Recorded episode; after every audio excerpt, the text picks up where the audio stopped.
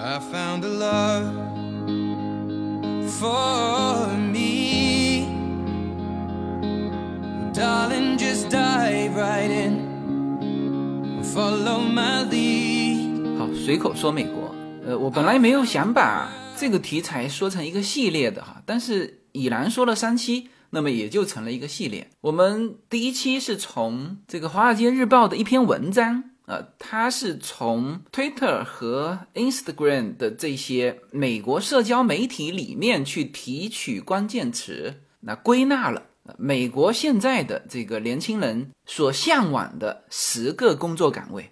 那么，呃，主要还是以兴趣为主，因为它是就是搜罗关键词啊，并不是以薪水高薪为主啊。那么这期讲完之后，那就有人问说，哎，那能不能把美国高薪的这个十个工作岗位也讲一下呢？所以我们就有了第二期。第二期除了讲啊美国最高薪的十个工作岗位，其实它是来自同一个行业啦，全部属于医疗行业。那除了这个高薪的前十之外，呃，我上一期还举了，就是 US News 里面评的叫十家啊、它其实是一百家里面的 Top 十。这个呢就不仅仅，当然薪资也是一个因素，但是它其实参考了七个因素啊、包含了压力，包含了前景、工作前景等等等等七个啊，构筑了叫做前十家的工作岗位。那所以上一期把前十的高薪和前十家都讲好了。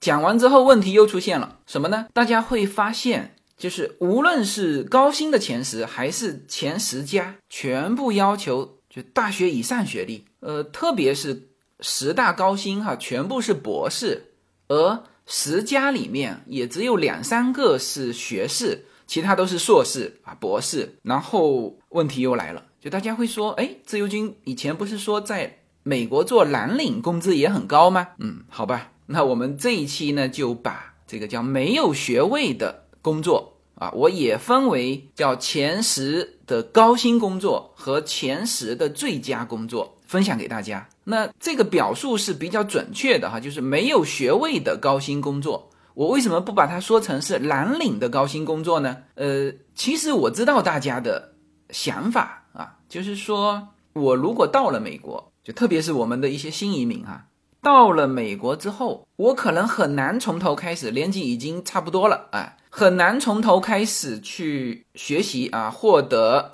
这种比较高的学历啊。那这个时候我怎么办？那蓝领啊，蓝领其实也占了我们说的没有学位的高薪工作里面的几个岗位哈、但是实际上。用没有学位的高薪工作是更宽泛，呃，因为蓝领实际上有一些这种机械啊、建筑、机械这种啊，或者是花草园林啊这种感觉叫工人嘛，工人是穿蓝色的制服，所以这叫蓝领和白领。坐办公室的白领，白领就是白衬衫，是吧？这个用来区分，但是，呃，实际上在美国没有学位的高薪，有的并不是工人。啊，所以我们来呃看一看没有学位的高薪工作有哪一些。呃，同样的哈，这个因为我看的是 US News，所以我也把这个网站推荐给大家。这里面上期说到了，除了岗位、岗位说明，还有什么呢？还有预计工作。这个预计工作也非常重要，就是说在从现在开始一直到二零二九年，它实际上是从二零一九年开始哈，就是这十年间预计的。工作是会增加还是减少？就如果它是正数，那就是增加；如果它是负数，你就知道它是减少。这什么意思呢？就是说，呃，这就是这个岗位的未来呀。比如说，三年之后你想做这份工作啊，那么这份工作是这个在减少需求还是在增加需求？这当然是对你想从事这份工作是非常重要的，甚至比他的薪资更重要。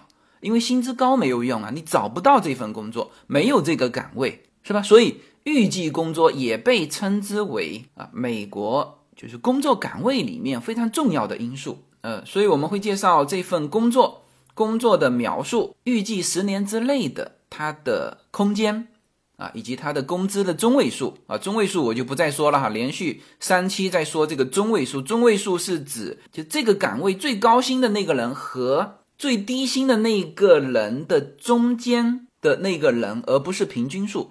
而相对的来说，平均数是比中间数，就是这工资中位数会高的。那还有一个就是需要的教育。那么今天讲的啊，需要的教育很明显都超不过大学，好吧？那我们就开始，第一部分就是没有学位的高薪工作。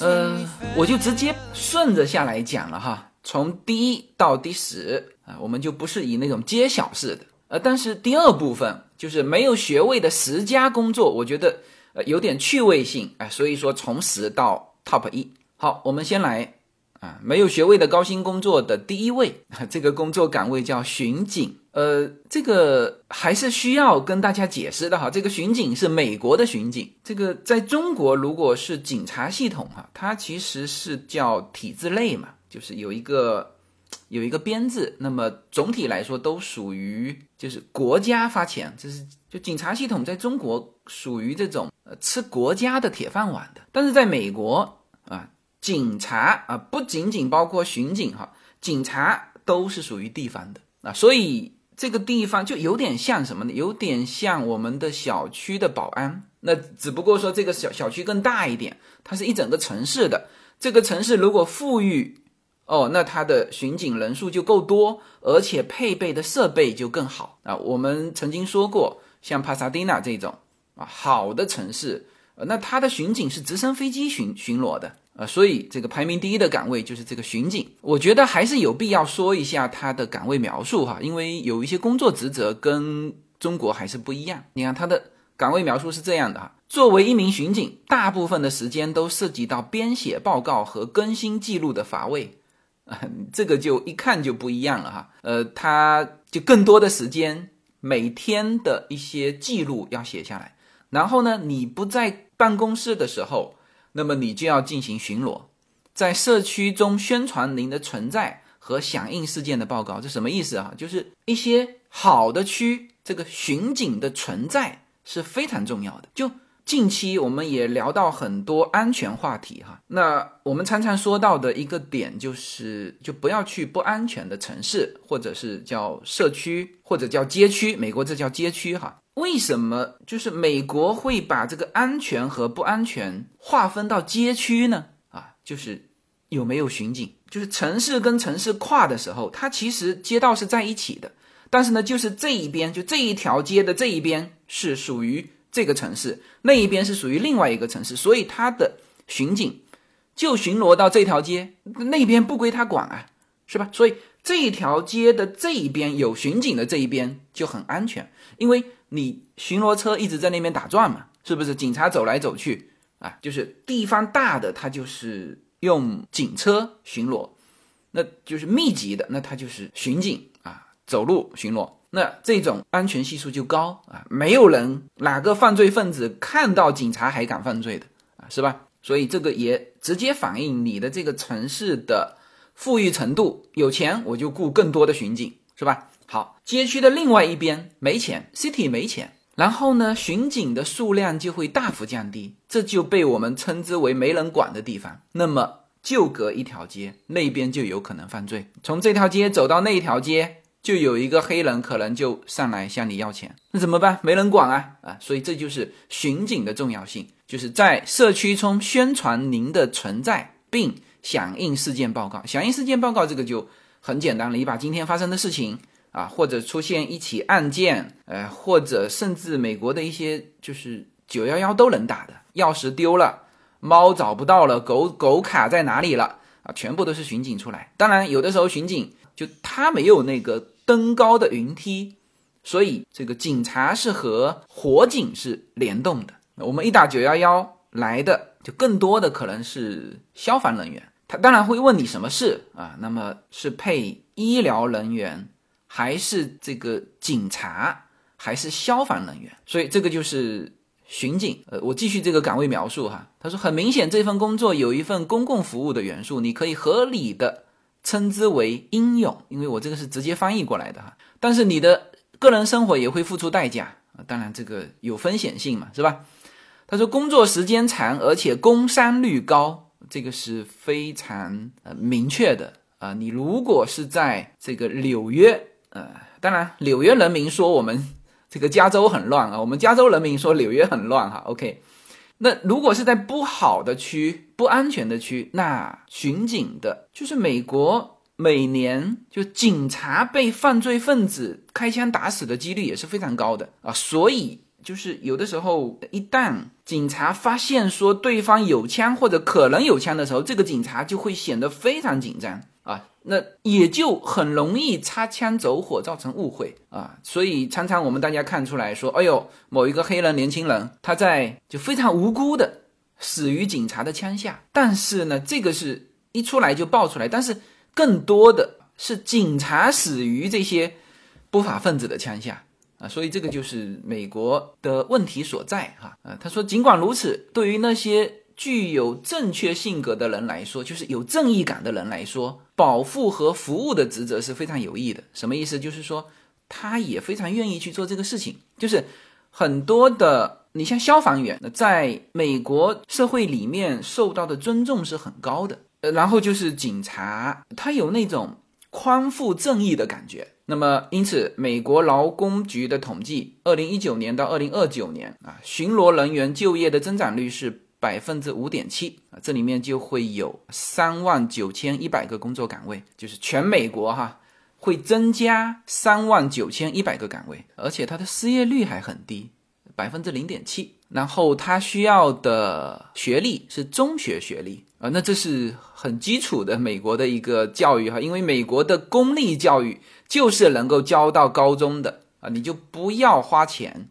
家庭如果没钱的话，你不用花钱，小孩子也可以到高中 K 到十二年级嘛，是吧？十二年级毕业，你就可以作为一个巡警。好，那最重要的一个工资中位数，差点忘记讲了哈。排名第一的就是不需要学历的高薪工作的工资中位数是多少呢？是六万三千一百五十美元。呃，这个。工资不低哈，大家不要听了啊，前面几期的啊，最理想的工作、最高薪的工作啊，就觉得说六万三低，六万三不低哈，六万三在加州啊，特别是在南加州，就一个人去当巡警，那基本上可以养活一家子啊，因为家庭的就南加州家庭的中位数也就六万多，而且我现在说的是南加州啊。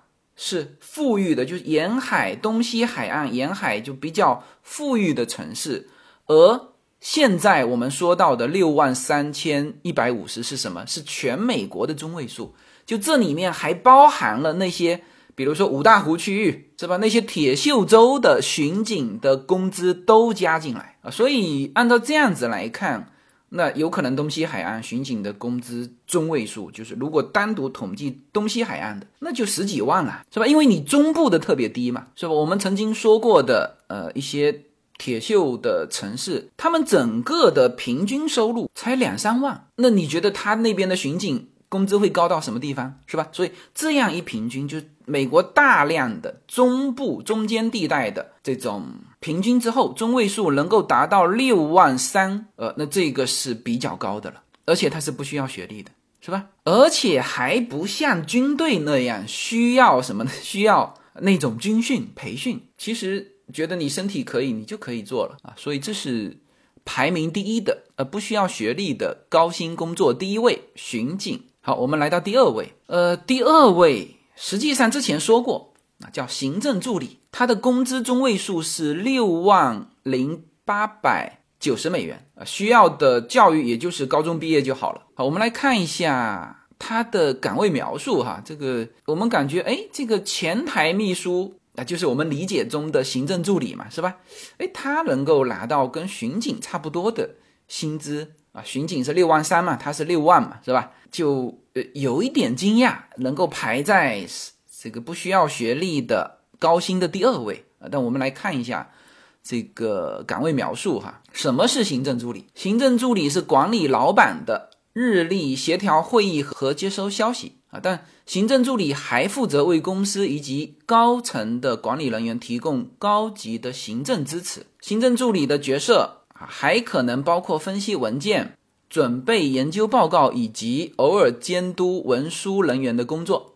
因此行政助理是办公室不可或缺的一部分啊。那这个就是融合了，就是前台秘书和比如我们所理解到的总经理助理是属于行政工作，但是他是就是 leader 和基层人员中间的一个。桥梁，行政助理的职业是为上级处理繁杂的任务。这些专业人士啊，他把这个行政助理称之为专业人士哈，可能会发现自己处于 CEO 或者老板的奴役之下啊，就是整天很烦嘛，就是所有的杂事都他都要做。嗯，但是他们也可能发现自己在代表老板的席位上坐下来啊，无论哪种情况，行政助理都必须为任何事情做好准备。然后这一位啊，这个加州的一个城市的城市经理的执行助理，那他的岗位就是这个行政助理。他说这个岗位啊，这个职业有着惊人的可能性，你可以赚到最低工资，或者是七位数，七位数就是百万级别的啊，就是你可能这个岗位啊，也许是很低的薪资，但是呢，这个岗位同样也可以赚到百万年薪啊。你可以在任何行业工作，政府、教育、零售、酒店和娱乐啊，拥有合适的技能和行业，而且它是非常有利可图的。那么这个就是行政助理啊，它是关于行政方面管理类的一个助手的角色，而且它的跨度是很很大的。然后它所需要的也就是中学以上。我们有的时候我们会看到一些电影，就是比如说没有什么。学历的啊，甚至是刚刚从监狱里面出来的女生，呃，能够跑到律师楼里面去当那个律师的助理，那这也叫行政助理，他就不需要很高的学历啊。所以，因为这个跨度大，所以呢，这个一平均或者一拉这个中位数，他达到了排名第二的位置，六万零八百九十。但这个岗位有一个问题，就他的失业率要比。刚才说的巡警要高，他的失业率是百分之二点八。然后最最关键的就是，今后十年他的工作岗位是在缩小的啊，因为随着就各种工具的使用，其实我们现在自己也都很明显的感觉，特别是我到了美国之后，发现啊，原先需要助理做的事情，现在自己都做了。那一个呢，就是到了美国嘛，是人工贵，所以你就呃只能把一些工作也做了。但还有一个就是。确实是我们的工具在改善啊，所以这个岗位在今后十年间有一个非常大幅度的岗位的缩小。它的预计工作是负的十二万一千一百十二万哈，会减少十二万个工作岗位。那么在特别是我常常提到的，以后的人会变成什么呢？叫超级个体。他一旦就各种工具支持。他身边的这个助手会显得，就是如果还是那种没有创意的、就可替代的那种工作，那可很可能就会整个岗位会没掉。好，我们来到第三位，呃，第三位没有学位的高薪工作是销售代表啊，就是销售类的，他的工资中位数是五万九千九百三十美元，他需要的教育是中学，嗯，然后他预计的这个工作岗位。在十年间还是上升的，多了一万三千两百个工作岗位。嗯，这个岗位大家比较熟悉哈，就是也是用途比较广啊。销售代表向企业、政府机构和其他组织，而非直接向消费者销售商品和服务。这个有差别哈，它是销售代表，就代表销售方的。哎，它不是向就直接的售货员啊。其实，在美国，售货员也越来越少，最多有收银员哈。制造商和批发商严重依赖销售代表来销售商品，包括从实验室设备到软饮的任何商品。呃，成功成为销售代表的两个关键特征，一个是热情的个性和对旅行的宽容啊，就是你需要出差嘛。预计销售代表将参加贸易展会和会议，以跟上不断发展的产品和不断变化的客户需求。他们还可能负责管理职责。呃，例如分析销售统计数据和归档费用账户，那那这个就非常清楚了，他不是销售员，他是厂家的销售代表。呃，实际上我们就是在中国职场经历过的朋友，呃，都对这个岗位很熟悉。他其实就是你，甚至是就是名片上可能印着什么营销总监，那实际上就归其岗位来说，它就是销售代表，就厂方销售代表，他来介绍这个商品，他来拓展这个渠道。工资中位数刚才说了，五万九千九百三十，失业率百分之二，今后的工作岗位是略微增加啊，就是一万三千两百。最关键的是，这个岗位也不需要大学学历哈啊，所以呃，在美国这一点啊，至少我们现在看下来，包括排名第二的行政助理。和排名第三的销售代表，其实在国内现在是就是人还是多的嘛，人还是有有富裕的，所以一些岗位它一定是给你标上，说哎，起码是硕士以上，起码是什么什么什么什么大学以上，你才能够到我这里来做销售代表，这是一个门槛。那实际上是不需要的啊，有一些有销售天分的人，他完全可以不要这个学历。那这个从我们看过的很多很多的电影。比如说我之前说到的，当幸福来敲门时，呃，那个呃，他的学历就不高啊，但是他后来成为非常优秀的销售人员。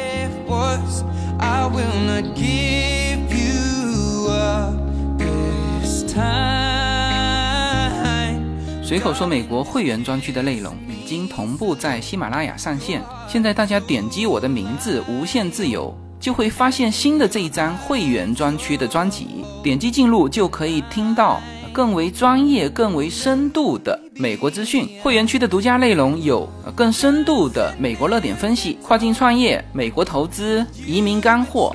关于子女和留学生方面的美国教育，以及关于长期规划和强势思维的这些价值观的探讨啊，当然还有我们的社群资源。那现在大家就可以点击购买我们的会员专区内容，这个内容将同步无限空间的会员专区内容。谢谢大家。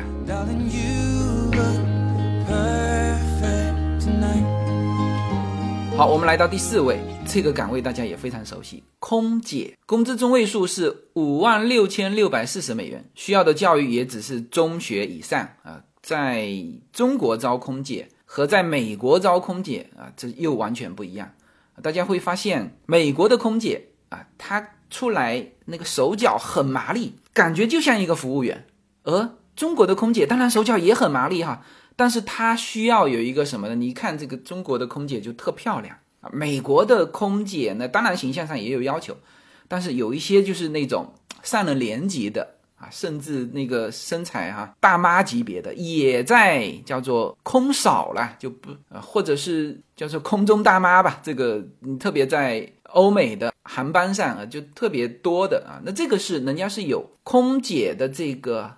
空乘人员的行业协会保护的，就是你不能说啊，我年纪大了你就这个把我辞退掉，这个不行啊。所以我们在这个西方的飞机上看到更多的空姐，她其实就是需要一个中学以上学历就好了。然后这个预计的工作，今后十年还是增加的啊，有两万一千一百个工作岗位，新的工作岗位啊，所以。喜欢成为空乘的啊，在美国只要高中毕业就可以了。那么这个是高薪没有学位的高薪工作中排名第四的空乘的岗位描述，我们要再说一下吗？应该不需要了吧？呃，这里面稍微提醒一点，就是空乘还是有一些风险性。我们常常说飞行安全，那实际上空乘人员他们飞行安全的几率要大大超过你的这个乘客，这是肯定的。然后还有一点就是空乘人员的高空辐射啊，这个也是属于工作的一个慢性的工作伤害哈。因为很多这种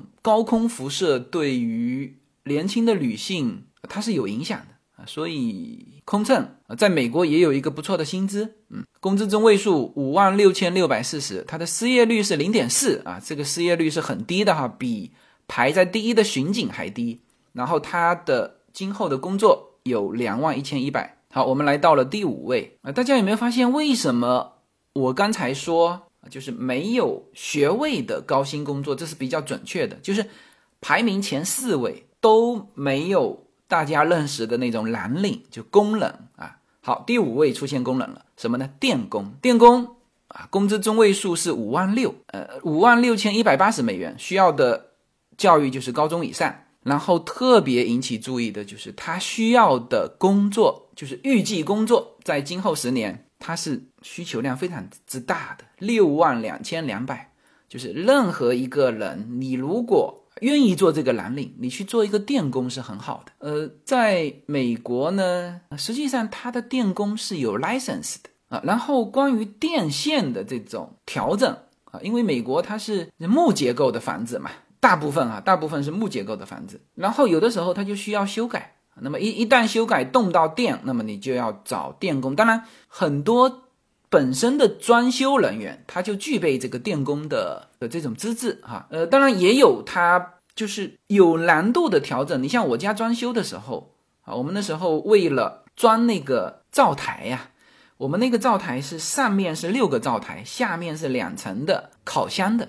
就为装那个东西，我们从这个总闸拉了一条线过来，拉了一千美元，这个工费哈，因为美国所有的电啊，就是室内的电都是一百一十伏嘛，但是有一些特殊的设备电器，它需要用到二百二十伏，所以正常你们家装修的时候，记住哈，一定要留一根线，就是你在整个布局的时候留一根线到厨房二百二十伏的，留一根线在你的。车库二百二十伏的，那么车库有可能是你的烘干机，或者你以后的那个电动车的那个充电的，呃，这都需要超过一百一十伏的的电哈。所以在美国，电工哈在所有的这个呃装修里面是不可缺少的啊，所以他今后的工作岗位是非常多的这个我们是看到现在为止是未来最有前途、最有希望的这个。这个工作了，因为它十年是增长六万两千两百，是吧？工资中位数也不低啊，五万六千一百八十。而且，呃，往往啊，做电工的他肯定还有第二份工作，他他还会修理一些电器，七七八八加一下，收入都不少的。呃，还是说一下电工在美国的岗位描述吧。电工啊，是了解设计照明系统、安装电路、安装路灯和对讲系统啊，确保。电气工作符合规范和维修电线的来龙去脉，电工必须经过至少四年的学徒培训，然后才能够取得所在州要求的执照，所以这个是有有执照的。那是不是必须要四年的学徒培训呢？呃，它有一个工作年限的要求，那确实是啊。该行业的大多数人专门从事设计、安装、维修和修理企业和工厂的电机设备、电气系统，或者安装、维护、修理住宅的电气系统。你看这位来自俄亥俄州的，一看这个就是代表蓝领的州哈，像呃那一带哈五大湖区域的那一带，嗯，俄亥俄是在五大湖区域哈，就是美国最早那一批。呃，汽车行业、什么钢铁行业都在那里啊，所以找了一个这个蓝领州的一个员工哈，说啊，这是一位非常非常熟练的电工和船员负责人。你看他一定是兼着另外一份工作哈。他说我喜欢从事具有复杂系统的项目，比如水和废水处理设施。你看这不仅仅是电哈，往往是电工会配着，比如说水工啊什么，我我们国内也叫水电工嘛，是吧？他说：“我是一个完美主义者，这些类型的设施需要很高的准备性，以确保准确完成任务。所以，这个劳工局预计，二零一九年到二零二九年，电工就业人数将增加百分之八点四。大家刚才可能看到六万二，觉得说，哎，你这个总量不知道，那你看到这个八点四，基本上就知道它的这个前途了哈。来到下一位，刚刚说完电工。”第五位、第六位就是什么？就是水管工。我们来扫一眼岗位描述哈。他说，只需要一个糟糕的早晨没有自来水，或者是水槽堵塞，这个时候就提醒我们是多么依赖水管工的专业知识。但是故障的排除只是他们职责的一小部分。从事该行业的人员会制定蓝图来规范轨道和固定装置印在结构中的位置。他们还安装连接管道和固定装置啊。要么单独工作，要么与学徒和其他的管道配工团队一起工作啊。除了促进从管道和大型固定装置啊，比如浴缸、淋浴间、水槽、马桶供水之外，水管工还确保水能够到达洗碗机和热水器啊等等等等这些啊，这个应该大家都都熟悉的哈。那么这个工作岗位，二零一九年到二零二九年就业将增加百分之四点三啊，没有。电工来的高哈，但是也有四点三。有多少个工作岗位呢？有两万零九百个工作岗位，它的工资中位数是五万五千一百六十美元，比电工啊中位数少了一千美元，差不多。嗯，好，我们来到第七位啊，第七位也是蓝领哈，建筑工人叫结构钢铁工人。嗯，以下这些岗位可能大家有的就比较陌生啊，所以我们岗位描述要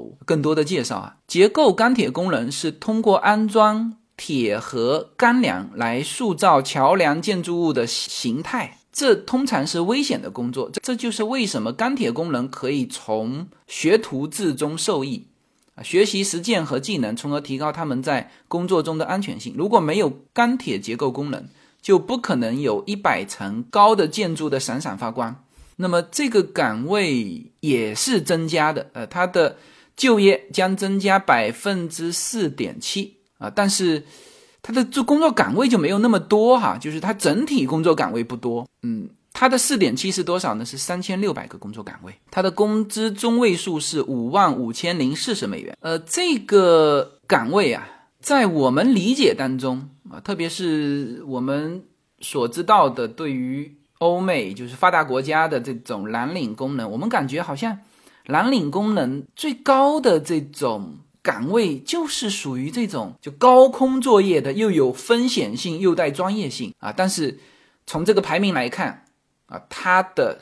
收入并不是我们想象的那么高哈，它还低于电工跟水工啊，所以大家从这个蓝领里面啊就可以知道啊，就是那当然还是做水电工比较安全系数低，也比较踏实，是吧？第八位啊，这些后面的这几个哈，大家都是很很少接触的工作岗位哈，排名第八高薪的这个没有学位的高薪工作哈是什么呢？叫音响工程技术员。这个又是要好好进行一下岗位描述了。音响工程技术人员的任务是设置音响设备，确保麦克风正常工作，在演出和活动期间监控操作设备。他们可以录制和同步录音，他们甚至可以开灯啊。嗯，这个是一个特殊的岗位和工种哈。这个呢，我们是有体会的，因为之前。呃，优娜有参加一个就公开的演出嘛？那个演出呢，就所有的工作人员都是家长去做义工的，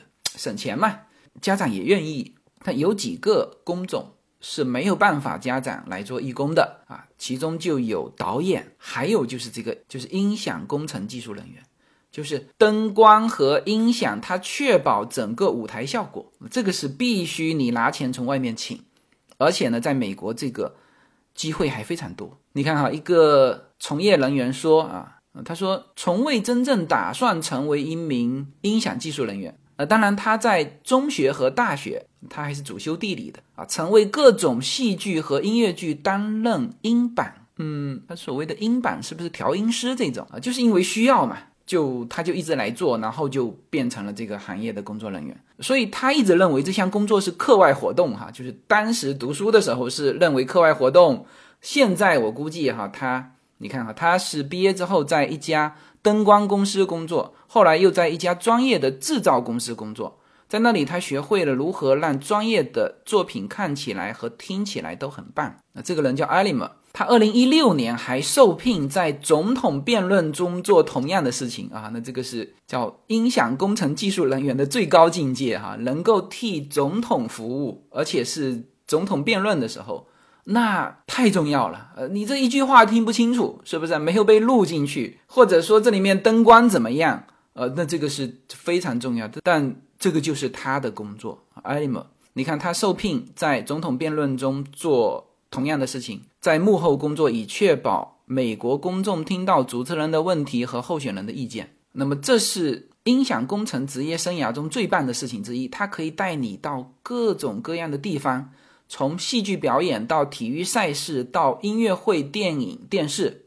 嗯，对，这就是这份工作。这份工作的工资中位数是五万四千七百四十美元啊。它的工作数量，呃，没有太多增加。当然也没有减少，增加了一千个工作岗位。嗯，这个全美来说这不多哈，它本身可能又就不多。你看它的增长还增长了百分之六，但是总共才一千个工作岗位，你自己倒算回去就知道，现在在美国做这份职业的有多少人啊？那当然，这种人更多的是在婚礼、派对啊、夜总会以及迪厅啊、DJ 啊，这个你看，DJ 也是这个行业的。这里面还专门对 DJ 介绍了一下，就美国的 DJ 是不仅仅播放歌曲啊，而是关于为你的人群播放正确的歌曲，无缝混合音乐，并根据人们的口味举办活动啊。那这个这个岗位描述就就描述到这个地步，工资中位数才五万四千七百四十。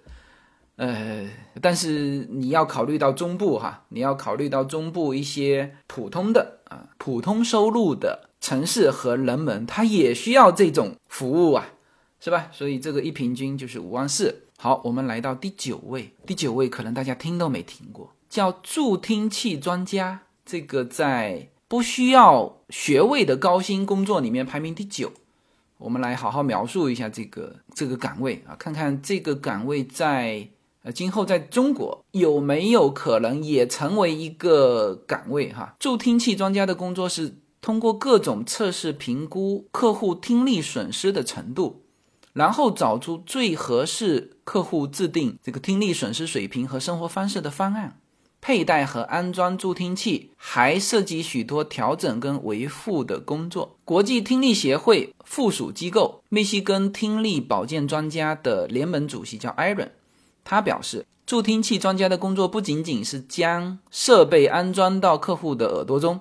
他说：“你真的需要花一些时间让他们知道他们错过了些什么。”研究表明，听力损失的人开始会孤立自己，因为他们不想处于尴尬的社交场合，因为他们要么听不见谈话，要么只能听到谈话的片段。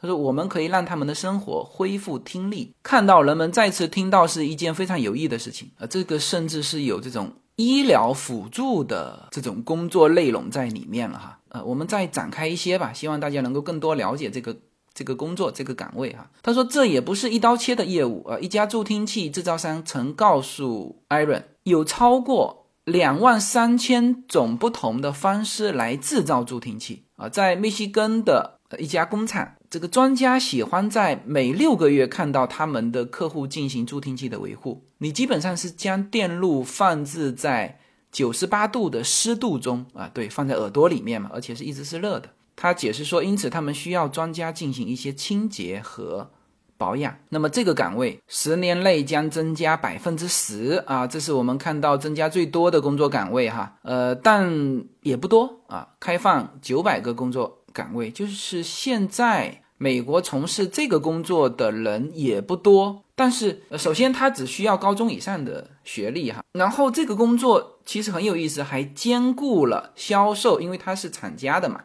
但是他可以为这个客户挑选啊，这里面又有医疗的成分，然后还要维护，这看起来是做了很多事情哈，但是他的工资中位数现在是五万三千四百二十美元。然后没有失业率啊，这个我们看到亮点了，亮点在这里，没有失业率，只要你做了这份工作，你就不会失业啊，就说明这个需求很高嘛。嗯，这个是助听器专家。好，我们来到不需要学历的高薪的第十位，这个这也是一份工作哈，叫做砖瓦匠和砌块的石匠，呃，这这就是这么翻译的，这就是一份岗位哈。什么呢？就是我们应该说。就是装修里面的土工，嗯，因为我们家一直是就不是外包出去装修的哈，在中国，在美国啊，这个就是常常装修房子，所以对那些工种就很熟悉。正常我们的工种嘛，就是土工、水电工、油漆工、木工，是吧？在中国是由你如果有装修过的话，你知道就是这几个工种构成。但是木工呢，在美国它是已经被模块化了。啊，就是安装就可以了。所以这个他现在这个排第十位的这个叫砖匠和砌砖的石匠，就是我们说的土工。来，我们看一下他对于我们这个描述的比较土气的啊这个岗位，我们称之为土工的，是怎么给他套上这个非常漂亮的词汇的哈？他说，砖瓦匠和砌砖匠。啊，负责在世界各地的城镇中建造美观的建筑物的外墙。他们使用砖块和结构石块来建造以及抛光住宅啊，商业的墙面以及露台，装饰性的空间啊，以及室内结构。二者呢都需要高中教育以及广泛的培训以及在职的学徒计划。泥瓦匠必须能够遵循详细的建筑说明，把。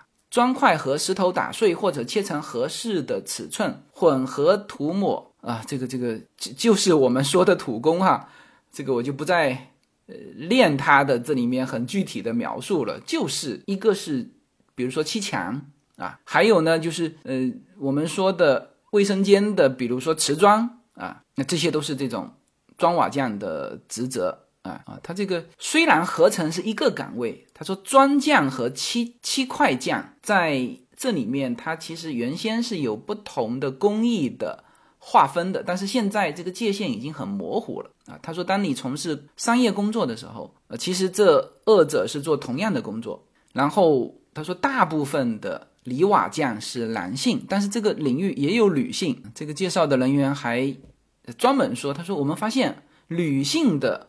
泥瓦匠往往能够从事非常精细的工作，呃，那么这个就是岗位描述。当然，他这里面有提到哈，呃，他除了在当地市场工作之外，也可以出差找工作。他们有专门叫旅行泥瓦匠，因为有一些地方就是地处偏僻嘛，他在那边建房子，当地是没有人的时候，那你总要。过去是不是？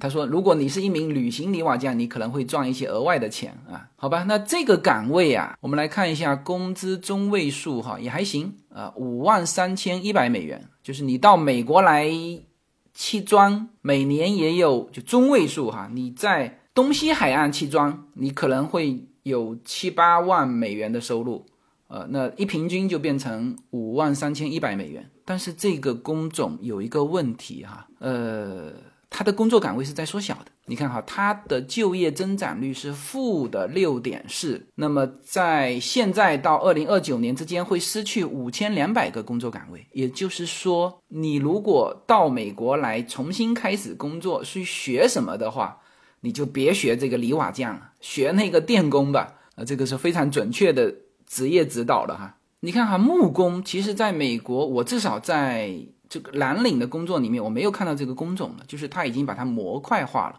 我们直接在 Home Depot 就可以买到做成的这个各种样品，包括比如说橱柜。我们以前家里啊，比如说做木工哈，他做什么呢？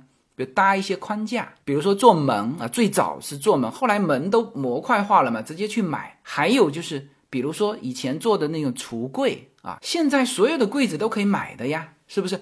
所以整个木工其实现在已经退出，我不知道，我觉得中国应该也是退出了这个这个这个装修的普及度了。就除非是什么呢？除非有一些特殊的要求，就是这个木工啊，今后可能就剩下什么呢？就是剩下那种高级木工。我曾经说过，就是在美国。好的木工的工资反而是最高的，为什么呢？因为普通的用不上了嘛。你当你需要木工的时候，都是动那种结构性的东西，就一方面做的人少，也变得稀缺。还有一个就是动到木工，往往是在结构或者是板块与板块之间衔接的时候，呃，它需要这种呃这种类型的。那这种类型的都还就不做普通的工作，比如说铺地板啊，这本来也是木工的活嘛，是吧？但我看到的那些木工，基本上是反而承担了整个房屋装修的那个那种关键人物啊，所以往往也变成那种装修队的工头啊，很多都是木工就演变过来的。然后以后泥瓦匠也会慢慢退出。呃，这个我近期有可能会跟大家聊一个叫 Boxball 嗯，这个是埃隆·马斯克正在做的一件事情，就是简化这个房子的建筑，就是直接拖一辆卡车过来，他的东西所有的整个房子是建好的，在他的工厂里面建好，直接卡车拖过来之后放在你的地上，一打开就是房子，啊，这个现在很多人在追捧哈。那像这种连房子都模块化之后，那可想而知，你这个砌砖匠、这个土工在美国这个工种都会慢慢消退哈。但是不影响他现在依然是不需要学位的排名前十的高薪工作。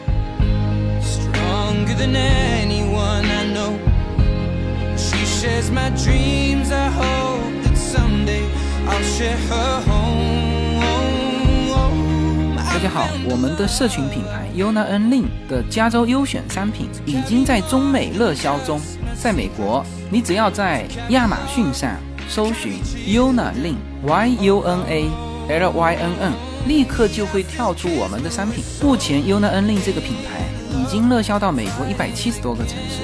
在中国，如果您是在喜马拉雅上听到这则信息，那么直接在我的这个节目的封面，你会看到一个红色的推车，写着 Yuna N Lin 牛油果油。点击进去，也就是我们天猫国际的旗舰店。现在，无论你是生活在美国还是生活在中国，您都会非常方便的能够网购到我们 Yuna N Lin 这个品牌的商品。拿起手机下单，就可以品尝到自由军一家为您分享的加州阳光的味道。谢谢大家。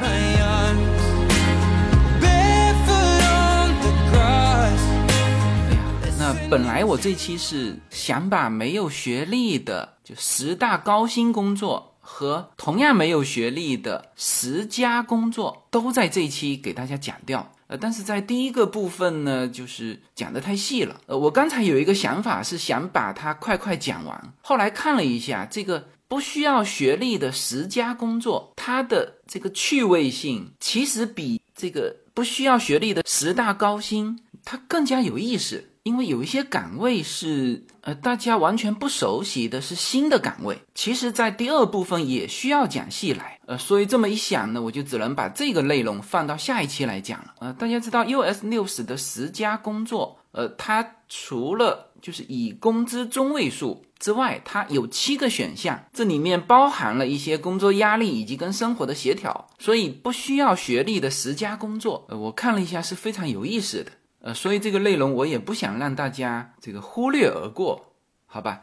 那行，那这一期的节目就到这里，呃，如果大家想更多接触我的内容，那么还是那句话，请购买我的会员专辑，这个会员专辑在我的公众号以及在喜马拉雅上都有，是同步共享的。好吧，那这一期就到这里，谢谢大家。